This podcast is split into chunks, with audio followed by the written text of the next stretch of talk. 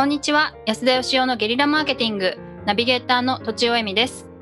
一度1ヶ月ほどでいいのでネット断食をしたいです。金子あゆみです。安田義雄です。確かにね。一日でも無理じゃない？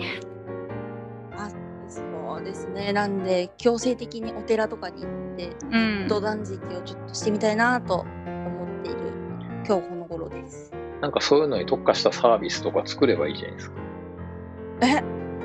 この私がですか？か。はできできますかね？い。ねえ、でもねネット断食って1日目みたいなのネットで配信できないしな。どうしたら 確かに ネットで配信したらネット断食じゃなくなっちゃうし。そうですね会いに行くしかないんですとちおさんがなんかその後ろからネットで配信して本人は断食してる。なんか配信配信がマストなんですか？配信した方が面白いってことですか？ネット断食したらあの人間どうなっていくのかってのは興味ありますよ。ドキュメンタリー的に。なるほど。なんか瞑想とかのさやつである行った人がいましたよ。何日も。へえ、あそれもいいですね。うん。そうでね。あるみたいです。はい、うん。で今日、はい。今日はえっ、と安田さんからお話はい。があるということで、話が、はい、あの雇わない株式会社なるものを1年ぐらい前ですかね作りましてね。うん。それ社名なんですか？はい。え。まあえーっといつも言ってますけど人会社はだんだん雇わなくなっていくだろうなと思ってましてうんうん。うん。100%雇わないっていうことにはならないと思うんですが例えば今まで正社員100でやってたものが正社員70で30はフリーランスへの外注みたいにおそらくなるだろうというのが私の予想でして、はい。はい。大手でも結構もうね40過ぎたらリストラとか多くなってきてますけどそうなるとやっぱ能力高い人ほど早めになんかフリーランス化していく人が出てくると思ってましてうん。なのでこう会社って通常業務といいますか決められた仕事をね粛々とこなして利益を出すっていう仕事もしないといけないんでそれを正社員の方がやり新しいこととか特別なこととかは、まあ、外部の人にその都度発注するようになるんじゃないのかなと思ってまして。はい。はい。今は今までもねあの例えば、えー、と弁護士さんとか税理士さんとかは、まあ、外注してたじゃないですか。うんで同じように例えば広報とか集客とか営業とか全部、うん。あの外注一部を外注するようになるだろうなというふうに予想してまして。おー。でそういう雇わない株式会社にシフトしていくっていうこととで一方で雇わない会社になるってことは雇われない人も出てくるんで雇われない働き方っていうこの2つを実現するための会社そそれが雇わない株式会社っていうんですね。はいおー逆だと思ってました雇雇われる人要するに正社員の人が大事なことをやりフリーランスの人にまああんまり大事じゃないことをやるっていうようなことだと思ってたんですけどち違うんですね。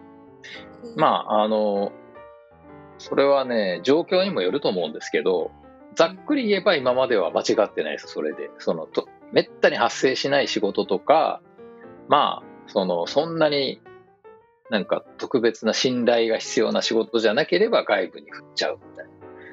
うん。つまり社員にやらした方が信用できるっていうのがこれまでの社会だと思うんですけどうん、そこがだんだん変わりつつあるっていうことですよね。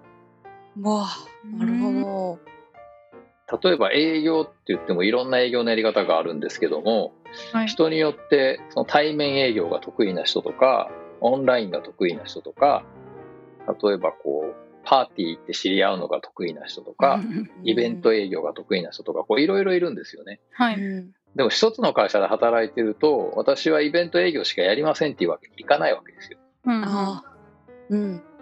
だから5社とか10社の会社にこうシェアしてもらう形でそこに特化していくとイベント営業に関してはもう抜群のスキルを持った人が出てくるわけですね。なるほど。そうすると1社でそれしかやらない人は雇えないけど10社でシェアするんだったら人件費も安いで安いんで雇えるわけです。まあ外注っていう形で。うん雇われる、雇われていると、なかなか自分の好きなことだけできないし、フリーになることで専門分野を磨き、収入も増えていくっていうことですね。うーん。すげえ。そういうふうになっていくだろうというのが、まあ、私の未来予測で、それをサポートする会社っていうことなんですよ。うん。どんなことをやられてるんですか？雇わない株式会社では。今やってるのは月1回雇わない組織になっていくための勉強会っていうのを会員さん向けにやってて、うん。まあ、ご興味あれば会員になって聞きに来てほしいですけど、1回3000円で勉強会に参加できますが、安い。はい、年間会員になると、えー3万円なんですけど、それが無料なんで1回2500円ぐらいになるんですかね。う。うんーん。安い。まあ、あの、はい、何ややるかっていうと、最初から雇ってない会社だったらいいんですけど、すでに社員がいると、いきなりうちは雇わない会社になりますとかって言えないんで、日本の労働法上。はい。社員さんが納得する形で、その社員と外注をうまくミックスした組織に変えていくっていうのはなかなか難しいんですよね。うん。これをお手伝いする会社、はい。おじゃあ社長さん向けですかね。社長さん向けですね。はい。うんうん。ある程度社員がいる社長さんってことなんですかね。そうですね。うんうん。まあ大企業になってくると社長さんじゃなく人事の役員とかになるんでしょうけどね。はいはい。有名なところだったら谷田さんとかが社員さんの一部を業務委託っていう形に変えて、まあ社員さんの希望で業務委託になりたい人は業務委託で働いていいよっていう感じの組織を作ってるんですね。はい。はい。まあそれ、そういう会社が増えていくだろうなと私も思っております。はいはい。で先ほどおっしゃったようにその事業の方はこう外注が多いっていうことであのそういう方と一緒にやられてるってことなんですか？事業の方、いや、そんなことないです。まあ今やってるのは弁護士さんと社労士さんと私でやってますけど、はい。事業の方以外にも、うんあらゆる職種の人がフリーランス化していくであろうと予想してましてう、んうん。そうか。うん。はいまあ、そういう組織に切り替えるためのお手伝いってことですね。あの今までだったらば、まあ、基本的には100%社員で事業を運営していくっていうのがほとんどだったと思うんですよね。はい。で、外注するときには、まあ、弁護士さんとか税理士さんは個人に対して発注することはありますけど、大体企業に対して仕事を出してたんですよね、会社って。はい。そうすると企業に対して仕事を出すと、そこの利益も乗っかってくるんで、社内でやった方が安いよっていうことで、まあ、社員にやらせれることはやらそうってことになってたんですけうんど、なるほど。これが社外の企業じゃなく個人に外注するようになってくると、えっ、と、自社で社員を雇うより安いと。う。うんん。なおかつ、えー質も高いと。はい。っていうことになってくるんで、うん。まあ、外注でも、えー雇用でもないフリーランスとのつながりっていうのがまあ出てくるだろうという予想ですよ、あくまでも。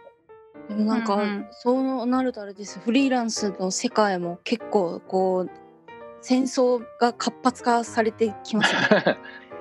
いや、そうはならないと思いますけどね。あの、え？なぜかというと、まだそのフリーランスマーケットっていうのがそこまでちゃんと出来上がってないんで、あ、うん。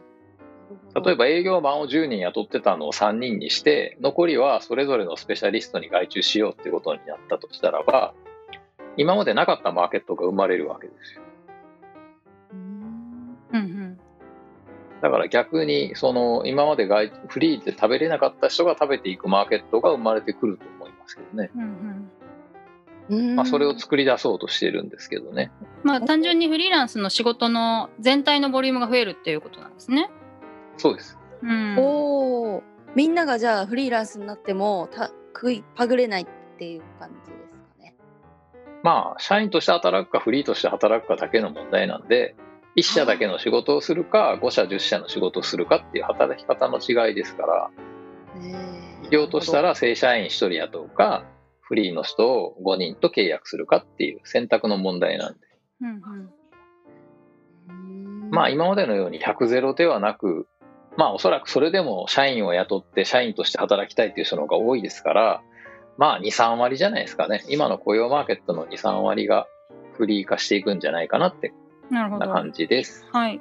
まあ、あの、ご興味のある人はぜひ見てみてください。はい。ということで、はい。本日は以上です。ありがとうございました。ありがとうございました。本日も番組をお聞きいただきありがとうございました私たち3人でギブの実験室というオンラインサロンを始めることにしました。